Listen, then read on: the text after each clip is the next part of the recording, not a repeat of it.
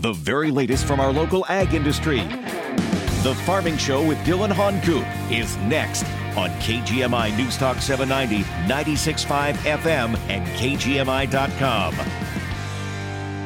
Oh, there's no place like home for the holidays. Especially a warm and comfortable home. This year, deck the halls with an upgrade to your heating and cooling system and get a free water heater. Hi, I'm John Barron, owner of Barron Heating AC Electrical and Plumbing. From a new heat pump to a heating and cooling system upgrade, we're offering special incentives this holiday season, sure to warm your home and fill your heart with joy. Family owned and operated for over 50 years, Barron backs all our work with 100% satisfaction guarantee and 5 star customer service. For a limited time, Barron is offering a free water heater with the purchase of a new heating and cooling system or $500 off the HVAC system of your choice. With short wait times, fast track to installation, and flexible payment options, you'll be happy in a million ways because for the holidays, you can't beat warm, sweet home. Barron, your full service HVAC, electrical, and plumbing contractor. Our mission improving lives.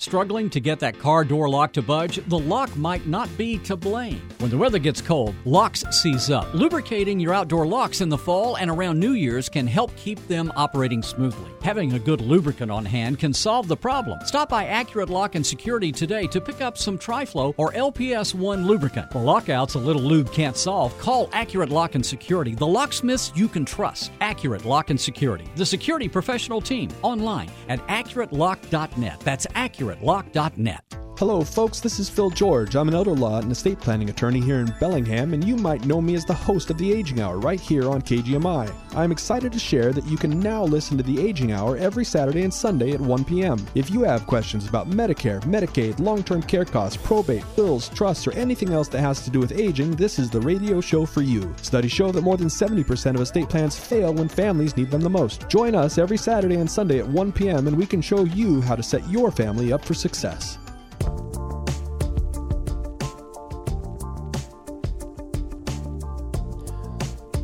This be another step toward breaching dams the lower Snake River?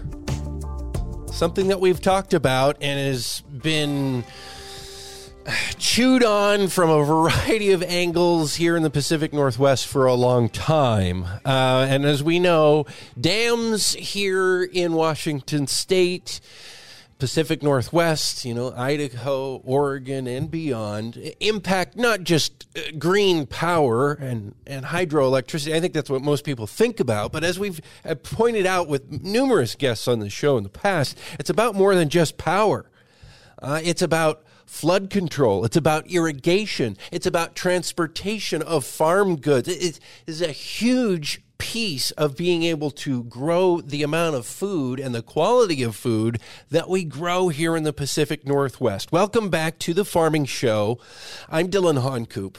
Um, and I, am troubled by what I'm seeing. Some secret uh, wheeling and dealing going on between the federal government, uh, the Biden administration, and some other groups who are dead set on breaching dams on the Snake River, and some of them, I think that's just a starting point. They have other dams in their sights as well. Joining me right now with the Washington Policy Center is uh, the director of their Center for the Environment, Todd Myers. Uh, welcome to the program this morning. Thanks for being here. So, talk about this this leak, I guess. Um, and it was the members of Congress, right, that actually leaked the information of what what our federal government has been negotiating on in secret with only certain groups in this whole thing. Yeah, I'm not I'm not sure who leaked it, um, but um, what happened is is that um, some tribes and and others have threatened to sue the federal government over the Snake River dams, as they've done several times. Right. And what the Biden administration is doing in an attempt to sort of end run Congress um, and the public is to sort of pretend to negotiate a settlement to that lawsuit. Um, and so they're, you know, behind closed doors and negotiating what they claim is a legal settlement, but in fact, they are sympathetic to uh, what the tribes and others want to do. They have openly stated that they want to destroy the dams. Um, so what they're doing behind closed doors is trying to come up with a deal that they could pass off as a legal settlement um, to um, take that step. Now, ultimately, the dams themselves can't be destroyed. Um, without Congress appropriating uh, the funding to do it. So um, Congress is still um, in the loop, but this settlement tries to move the ball down the field um, toward ultimately destroying the dams. Well, I, I heard from a, a, a, very in the know attorney who's been involved in these issues for a long time, based in, in Wyoming, Karen Budd-Falen, um, talk about this at, at, a meeting a year or two ago. And, you know, a lot of the focus at that time had been on studies and what did the federal government study say and this study say and what were our lawmakers going to do. And I believe there was a congressman from Idaho, I'm blanking on his name, who had a big proposal. Yep. And she was saying, hold on, you know, this probably isn't going to happen legislatively. The, the route that may be where these folks who want to get rid of the the dams find some satisfaction is the legal route. Uh, the, that's going to be through legal uh, challenges and rulings that they get what they want. So is that is this basically a part of that? I mean, they're they're saying you know the the path that we aren't going to get Congress to vote for this, uh, but we're going to do it through legal rulings. At the end of the day, could they just get a court to say no, that the dams have to come down? Or you're saying that that can never happen because they a court could rule that, but Congress still wouldn't approve the money for it. That's correct. So ultimately, it, it, you know, a court could rule. Um, here's what's going to happen, and the dams must come down to comply with the Endangered Species Act or something like that but if Congress doesn't appropriate the money, um, then they can do nothing. Um, so that's that's where they're trying to get. And there's another aspect of this settlement of what's been leaked is that the you know both the the plaintiffs and uh, the Biden administration recognize that it's very unlikely that Congress is going to do that. So what it appears that they are doing is um, imposing all sorts of legal restrictions and obligations on the Bonneville Power Administration. Mm. So, recognizing that they can't take money from the federal budget, what they're going to do is impose uh, financial burdens on the Bonneville Power Administration, which of course will have to make that up in electricity rates um, uh, to pay off those sorts of things. So, there's even a mechanism that recognizes that Congress is very unlikely to do that. Um, so they're they're trying now. Again, this in the settlement itself does not include a requirement um, to tear down the dams. It does have allocate money for studying how to replace the value of the dams, which I think was sort of ironic because Washington State has already spent millions of dollars um, purportedly doing that exact same thing. Yeah. So everybody's spending lots and lots of money on on studies um, to figure out what happens after the dams are uh, torn down. But that's, you know, they're trying to move the ball, you know, the next step down the road toward destroying the dams, uh, even though they recognize they don't have the authority to do that.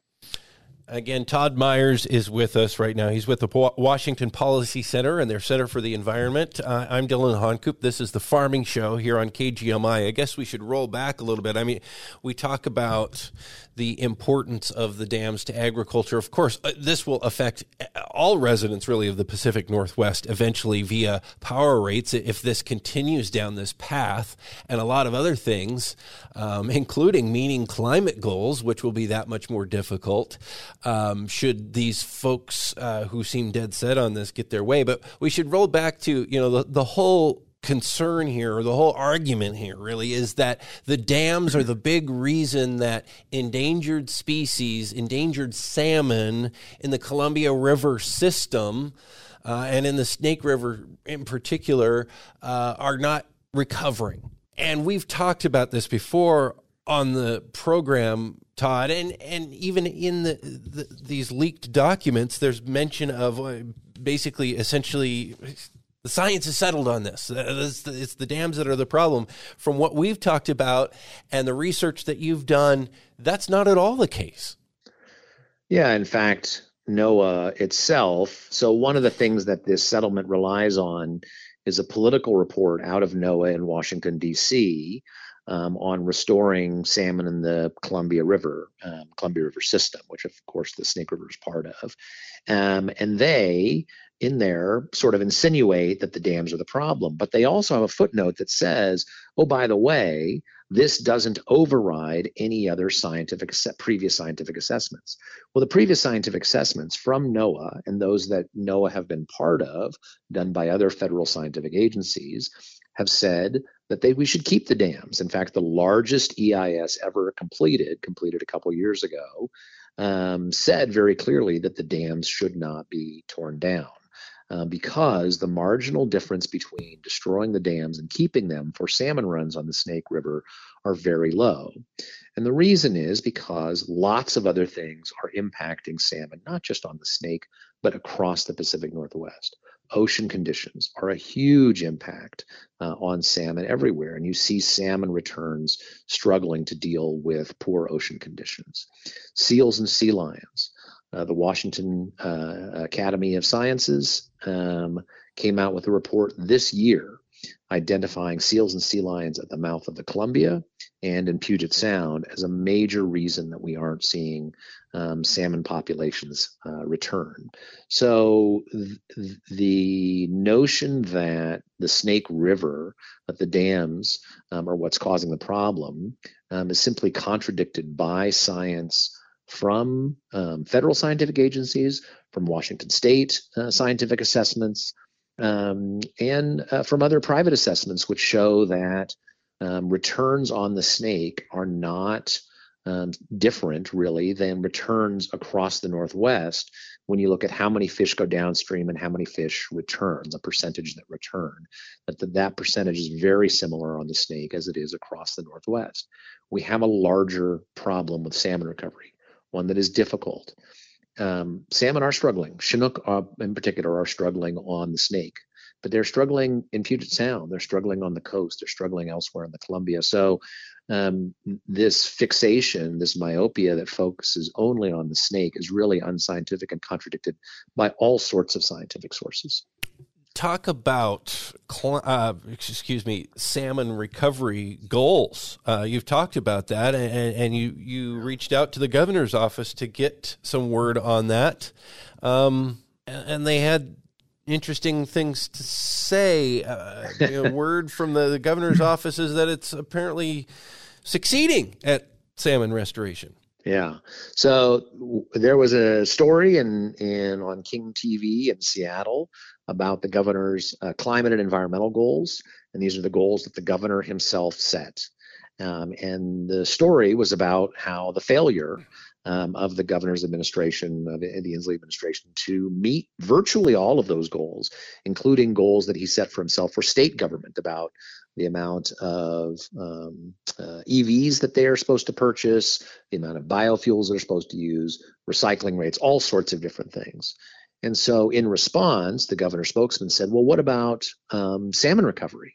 You know, why didn't you focus on that? And so I mm. said, okay, let's look at that. Mm-hmm. Well, the, the, the governor's, there is a literally an office called the Governor's Salmon Recovery Office um, that does a, a, really good job, actually. And they uh, release an assessment every two years. And so last year's assessment um, says that we are uh, either not making ground or losing ground um, on virtually all of the the salmon runs of concern.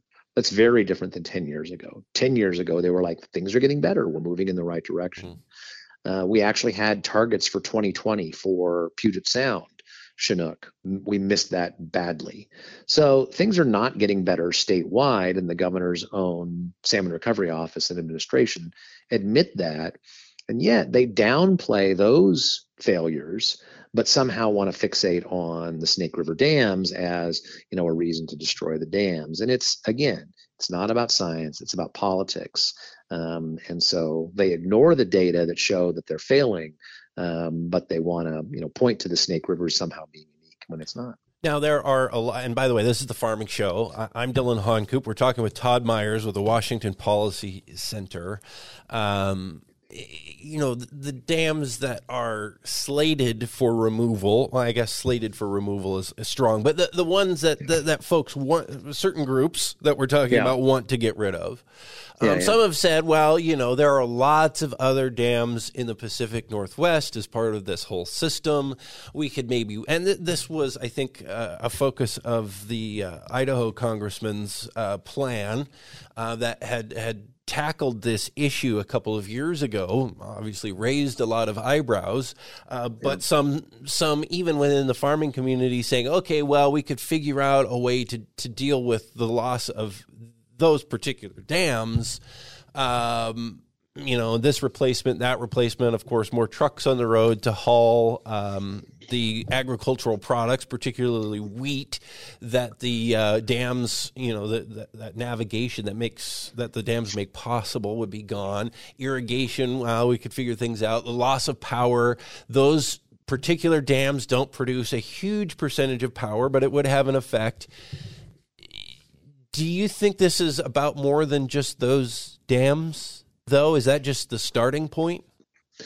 Well, in fact, you mentioned Congressman Simpson from Idaho, who uh, you know has argued that we should destroy the dams and came up with a plan of about thirty-five billion dollars um, to replace the functions of the dams. We think that number is low. One, because I've never seen a government estimate that was high, um, yeah. and second, we did our own modeling. Um, with a, a, group that does an um, energy modeling in the Midwest, and found that just replacing the energy alone is about $35 billion, let alone all the other benefits that um, you talked about. So, um, so that's the first thing. The second thing, though, is is that one of the things that Congressman Simpson said is, okay, if we do this, um, the environmental community and the tribes and others have to agree that these are the only dams that would come down, um, that we wouldn't tear other dams down and like within 48 hours the environmental community said no we're not agreeing to that making it very clear mm-hmm. that they in fact do want to tear down the other dams and i think the yakima tribe in particular has said that they want to remove all dams on the columbia river system now that would be just crazy but just focusing on the snake river dams alone they provide about 8% of Washington state's electricity. Um, that is now slightly less than all of the wind and solar in Washington state combined. Hmm. So imagine if I said, let's, you know, wipe out most, if not all, of the wind and solar power in Washington state, people would freak out. But that's essentially what they are saying when they say, let's tear down the Snake River dams in terms of um, carbon free energy. The other thing that that hydro provides is reliability and flexibility. Over the last six days, there has been basically zero wind energy generated across the Pacific Northwest, um, Washington, Idaho, and Oregon. Um, the Bonneville Power Administration has a um, live look um, at energy generation, and over the last six days, it's been basically zero. That changed today, and we finally got some wind today. Right. But if you don't, if you are relying on wind, and you don't have, um, you know, hydro, adequate hydro to back it up when that wind disappears, you're in real trouble. I mean, you have a huge gap, and it's not a, and it's not simply a matter of you know putting the wind turbines in the right place. It is there was no wind across the three state area. So you start really to get in trouble when you play games um, by diminishing uh, the capacity that you have in hydro, not just in terms of total overall demand, which is going up, but in terms of being able to meet the changing demand during the day. I think this comes down, in, in, a lot of ways, comes down to the, the public just not even understanding how our power grid works and how, you know, the, the role that hydropower plays, not just as, you know, producing power, yes, it does that. Not just in terms of producing it with water without having to burn uh, fossil fuels. Yeah, it does that. But also its ability to uh, soak up the highs and lows in the power grid. And a lot of people don't think about, you know, what keeps it all steady. When we have a hot day and everybody turns their AC on, or we have a cold day, especially as we move um, in this region and as a country really toward, uh, you know, electrification, as they say, and, and want to do away with uh, natural gas, say, as home heat, well, you know, those are going to be big spikes in power use. How is how are we suddenly going to get more power? Hydro can do that and respond because there's so much stored energy in a reservoir. What else is going to take those bumps out of the, the system, out of the power grid, if if we don't have that? Well, and in fact, there was an assessment by an energy um, environmental group that looked at okay, if we tore down the dams, um, how would we replace it? And there, and the the headline that they said is, oh, we can replace it. It is possible. But when you look at the study, what they what you find are two big things. One, they didn't actually replace all of the energy. They replaced it between 80 and 90 percent of the energy, which at a time when demand is going up is mm-hmm. ridiculous, right? The second thing is that it would increase CO2 emissions because they would admit that a certain portion of the energy lost would have to be replaced by natural gas. So they themselves said not only would it increase costs, not only would it not replace all of the electricity that we lost, some of that electricity would have to be natural gas. So that, I mean, that's the game that these folks play is they themselves admit that this is a bad idea for um, energy. Um, but they just sort of sweep that under the rug because there is this uh, mystical attachment to yeah. tearing down dams um, that's very frustrating.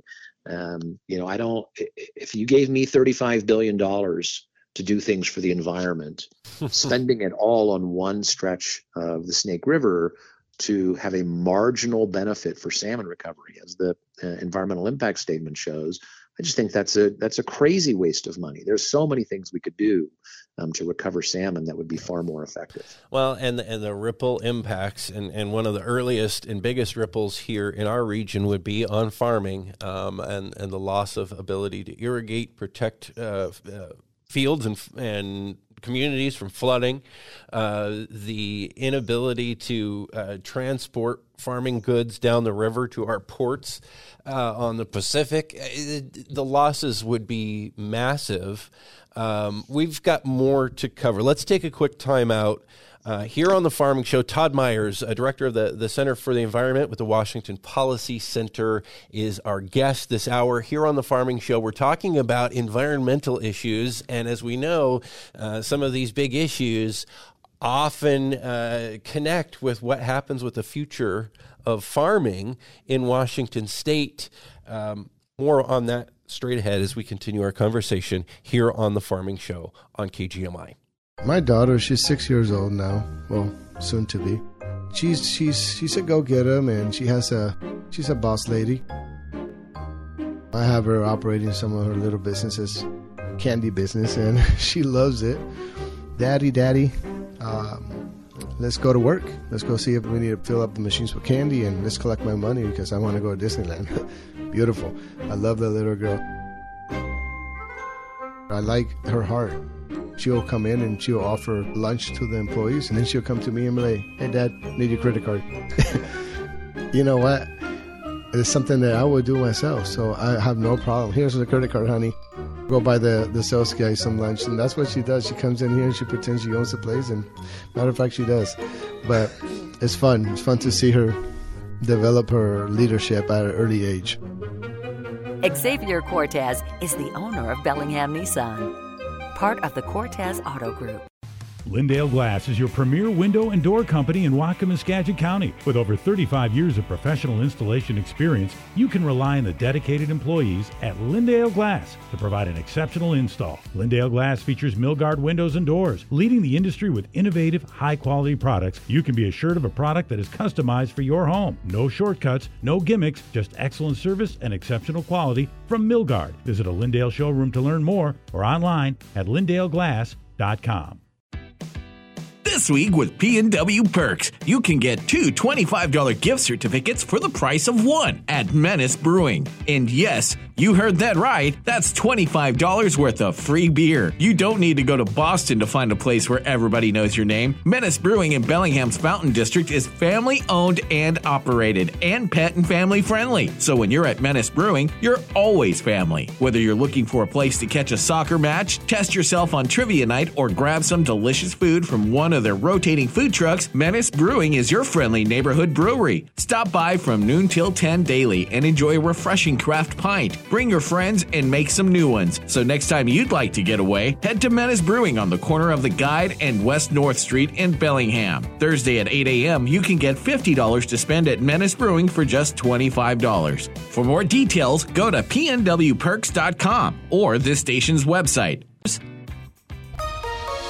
The latest local news and important topics of the day from the West Mechanical Studio. Tired of inefficient heating, poor indoor air quality, and rising energy bills? Contact West Mechanical today to explore going ductless with a system from Mitsubishi Electric Heating and Air Conditioning. Find them at westmechanical.net. Get the latest news and information 24 7 with KGMI News Talk 790, 96.5 FM in Bellingham and KGMI.com.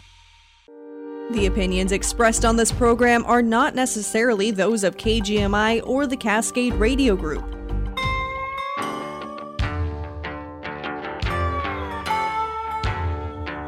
The truth about improving the environment in Washington state. And is farming the good guy or the bad guy? Of course, someone have you believe that farming is the bad guy often this is on drummed up issues that when you look at the science fall flat. And that's what we're finding with this issue. You know talking about dams uh, in washington state. And yeah we, we talked about the power issue but dams are huge for farming in Washington. And of course, you know, what, what has been um, debated for a long time is whether the government should allow the removal or f- even fund, approve the removal of uh, a couple of dams in the lower Snake River. Of course, the folks that are calling for that want more dams taken down. Well, there was an interesting comparison made recently by three members of Congress about this issue, uh, who kind of put it back at, at Washington Governor Jay Inslee. Welcome back to the Farming Show. I'm Dillon Honcoop here on KGMI.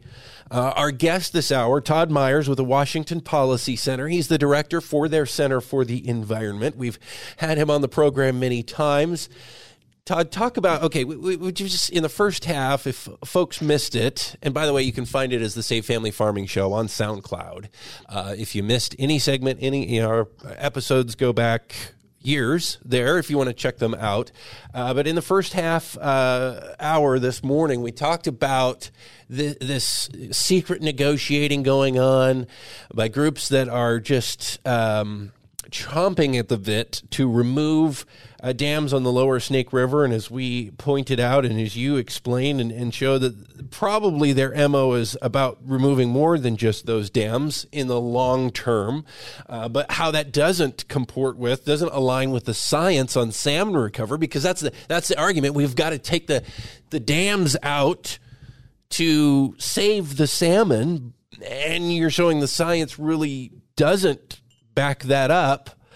Um, that's what Governor Inslee has been involved with. Um, and he kind of got some pushback on that from uh, Dan Newhouse, uh, Congressman Dan Newhouse, uh, and Congresswoman uh, Cathy McMorris Rodgers. And I forget the name of the congressperson from uh, Oregon as well, who joined them in in kind of saying, "Hey, uh, Governor Inslee, why don't you why don't you deal with salmon issues in your own backyard. Talk about this water quality in Puget Sound issue and how it's connected. Yeah, so um, Congresswoman McMorris Rodgers um, and the other folks you mentioned asked the Government Accountability Office. So, what didn't come out of their office, it came out of the Government Accountability Office um, to do research on pollution in Puget Sound. Um, asking them, okay, so what's going on in Puget Sound? Because we know um, that sewage spills, other types of pollution, for instance, there's a chemical in tire rubber called 6-PPD um, that has really, uh, at very low levels, has a very serious impact on um, coho um, basically kills them almost instantly. So the question was, okay, you're focused on the Snake River dams. What's happening in your essentially, you know, uh, the governor's backyard in Puget Sound? And the GAO came out with a report and said, yes, this is a very serious problem. Um, and what's more, the Washington State Department of Ecology is not doing its job uh, to provide assessments under the Clean Water Act um, of the current status of pollution, to track pollution. So the Department of Ecology um, is charged with implementing the um, Clean Water Act in Washington State. Um, the federal government oversees that, but um, ecology is supposed to do it. And what the uh, GAO found was not only was the Department of Ecology not doing that effectively, but they found that um, Washington State was doing worst worse, and this is this is what they said, worse than most other states, mm. which I thought was just remarkable because yeah. what we hear all the time is is that Washington is a leader, Washington cares about the environment, um, the administration constantly tells us that oh they're just they're doing such great things. Um, as we talked about, the governor's own press secretary said um, that salmon recovery was a highlight um, of what uh, his administration was doing. But here's the GAO doing an independent audit and saying actually the contrary, that Washington state is behind most other states in assessing uh, pollution in Puget Sound. Um, and yeah, the uh, what they have to what what the Department of Ecology does is that they do what what are called an impaired waters list, which is you know the waters of the Washington State that are uh, that have pollution problems. So how can you solve a, a problem if you don't even know yeah. what the targets are? And that's and that's what GAO found. Well, and maybe uh, I don't know. This could be assigning motive uh, unfairly. I don't know, but you know, could there be a, a, a motivation not to know? Uh, what's really going on with that issue because as you said, that is a, a big pressure on salmon recovery. Um, you know, tire dust is something that we've talked about here. I had a researcher who proved some of you know aspects of this. A researcher from WSU, her name escapes me at the moment, uh, here on the program to talk about it a, a few years ago. You know, and, yeah. and and we have other things pointed to that we have to do, whether it's removing dams, other things for stream uh, streams in terms of habitat, and a lot of other stuff. Yet no one seems to want to talk about toxic tire dust and other urban stormwater pollution. What are they going to do about that?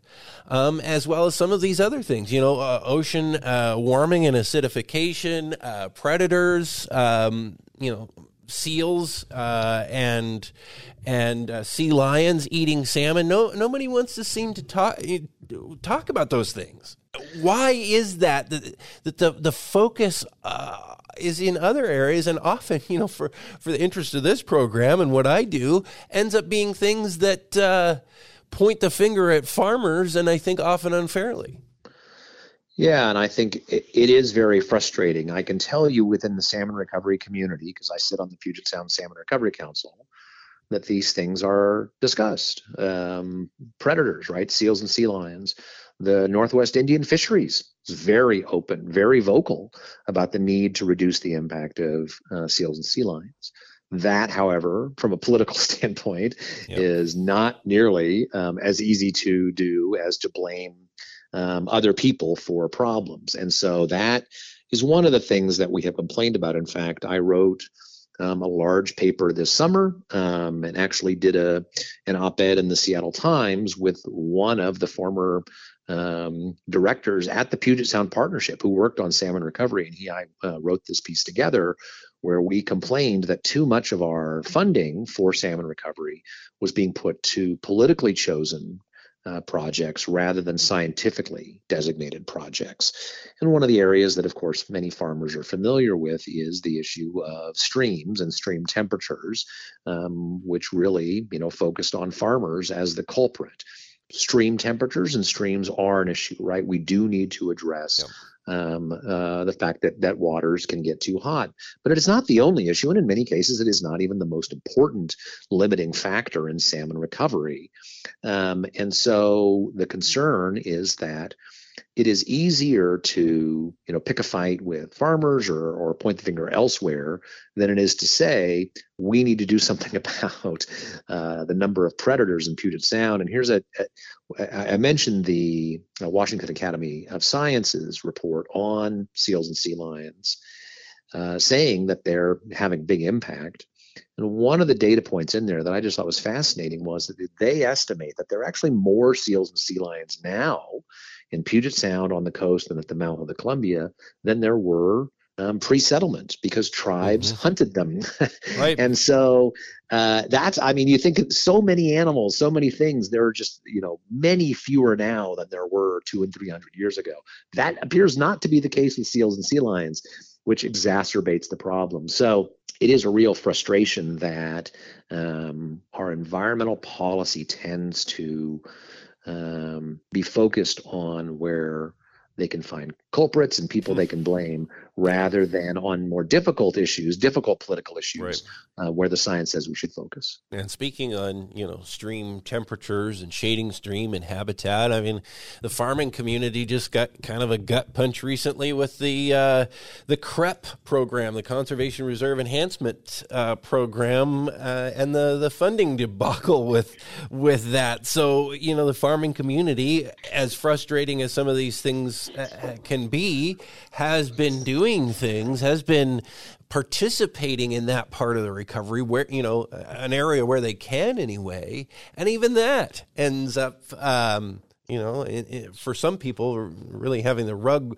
pulled out from under them. Again uh, todd myers uh, with the Washington Policy Center is with us on the farming show here this morning. I'm Dillon Honcoop with Whatcom Family Farmers and Save Family Farming. Another thing that you and I had talked about recently, Todd, here on the program was uh, fuel taxes, fuel surcharges, whatever you want to call it, as a result of the Climate Commitment Act, the Cap and Invest program, as they like to call it, uh, on fuel. And everybody's been feeling this at the pump here in Washington state. But farmers were supposed to have been exempt.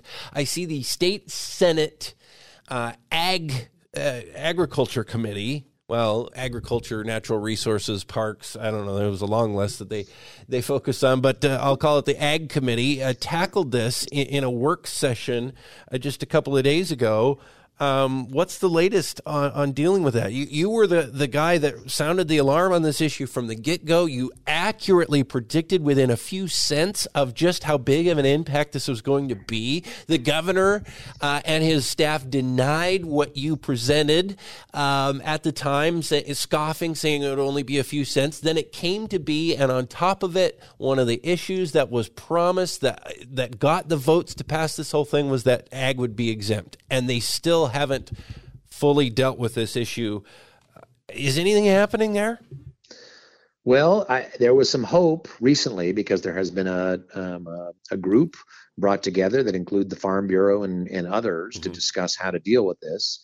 But based on the hearing this week, the Department of Ecology is still dragging their feet and still saying it's not that their it's not their responsibility, despite the fact that in the law itself it says that the Department of Ecology will figure out how to make um, agriculture exempt from paying um, the very high price of the taxes on CO2 emissions, which you know have which have increased um, the cost of gasoline about 50 cents a gallon and the cost of diesel about 60 cents a gallon. So, mm-hmm. um, you know, what we have seen at the pump is virtually all, but not quite all of those costs are being passed on to the consumer. Um, but um, if you're buying wholesale, um, from uh, retailers, from uh, from uh, fuel distributors, right. they are passing that whole cost on and is being listed. So how do you deal with that? Well, Department of Ecology says it's not our problem. Well, it is. The law says that they're the ones who are supposed to do that. And hmm. furthermore, they're the only ones who can do it because if you are a fuel distributor and somebody comes to you and says, Hey, I'm buying this for agricultural use, and the you know the fuel distributor says okay great we won't we won't pass on that tax and then you go to the department of ecology and they say well how do we know no mm-hmm. you should have we're charging you for those gallons whether you collected the tax or not sorry you need to prove to us that they were uh, you know, used for agriculture. So at the end of the day, only the Department of Ecology can approve, you know, those sorts of exemptions. And yet they are the ones who say it's not our problem to figure out. It, it is absolutely absurd. And I just think it is really emblematic of the arrogance that the department has had throughout this entire process.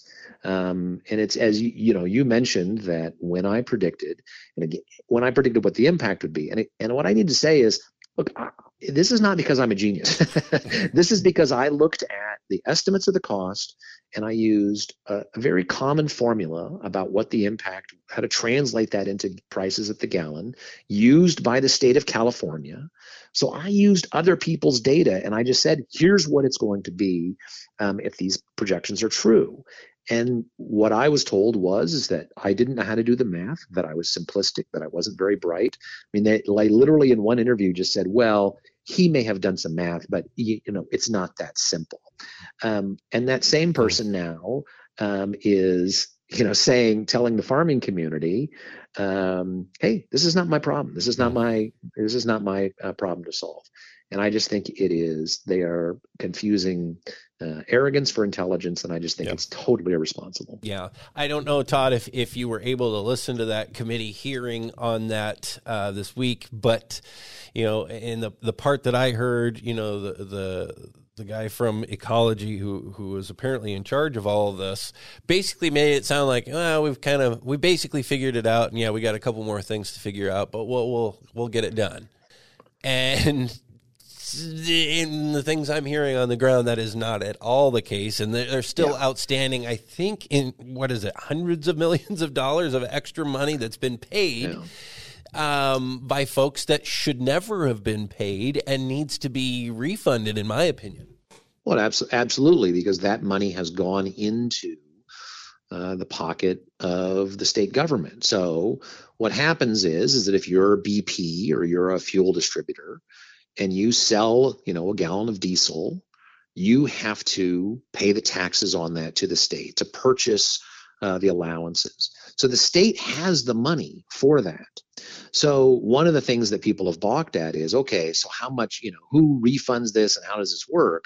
Well, the money is the money has gone to the state. So only the state can do the refunds. And so again, The problem is with the state. Yeah. How do you account for this? How do you prove whether it's agricultural use or not? Those rules have to be written by the state. And where is the money for the refunds? It's in the state's pockets. So the fact that we are at the end of a year still negotiating these things, rules that should have been done in 2022, I just think is really yeah. outrageous. Well, talk about greed. Like you said, they have money they have the money, but they're refusing to refund it. Well, you, you got to prove it. Apparently, the onus is on everyone else, even though, though the law specifically says the onus is on them.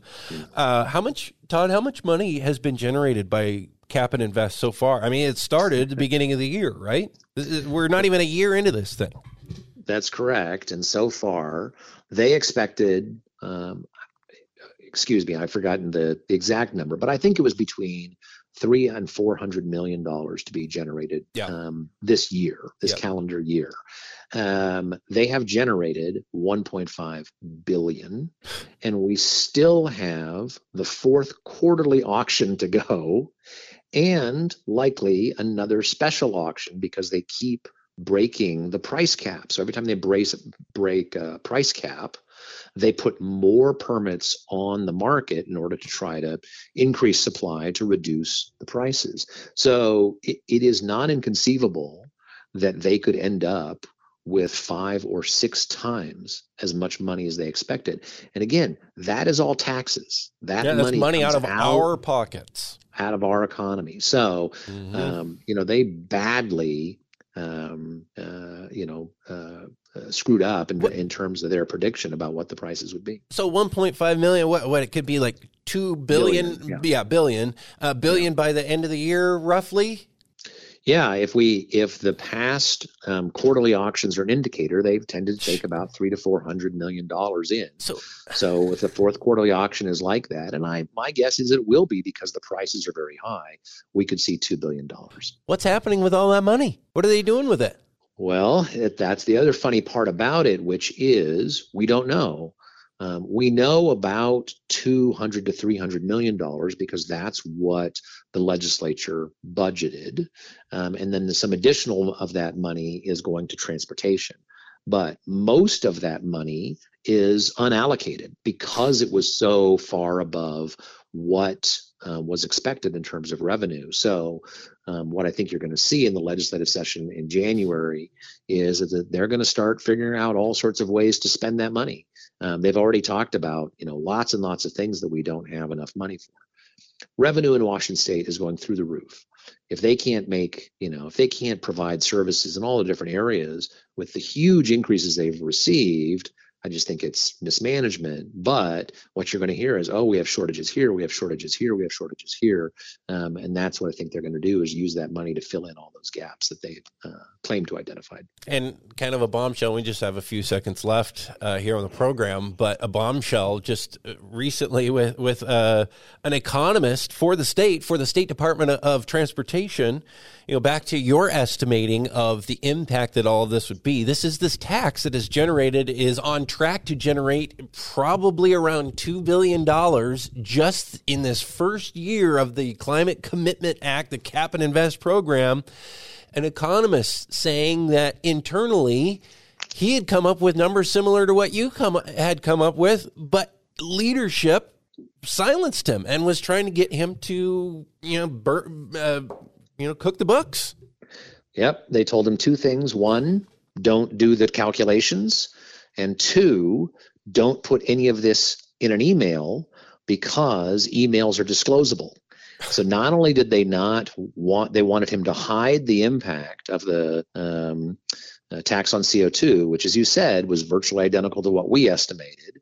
They wanted to make sure that there was no documents in state government that would show that uh, that they were trying to hide the impact. So really irresponsible, and ultimately they ended up pressuring him so much that they essentially eliminated his job. So he's filed a lawsuit.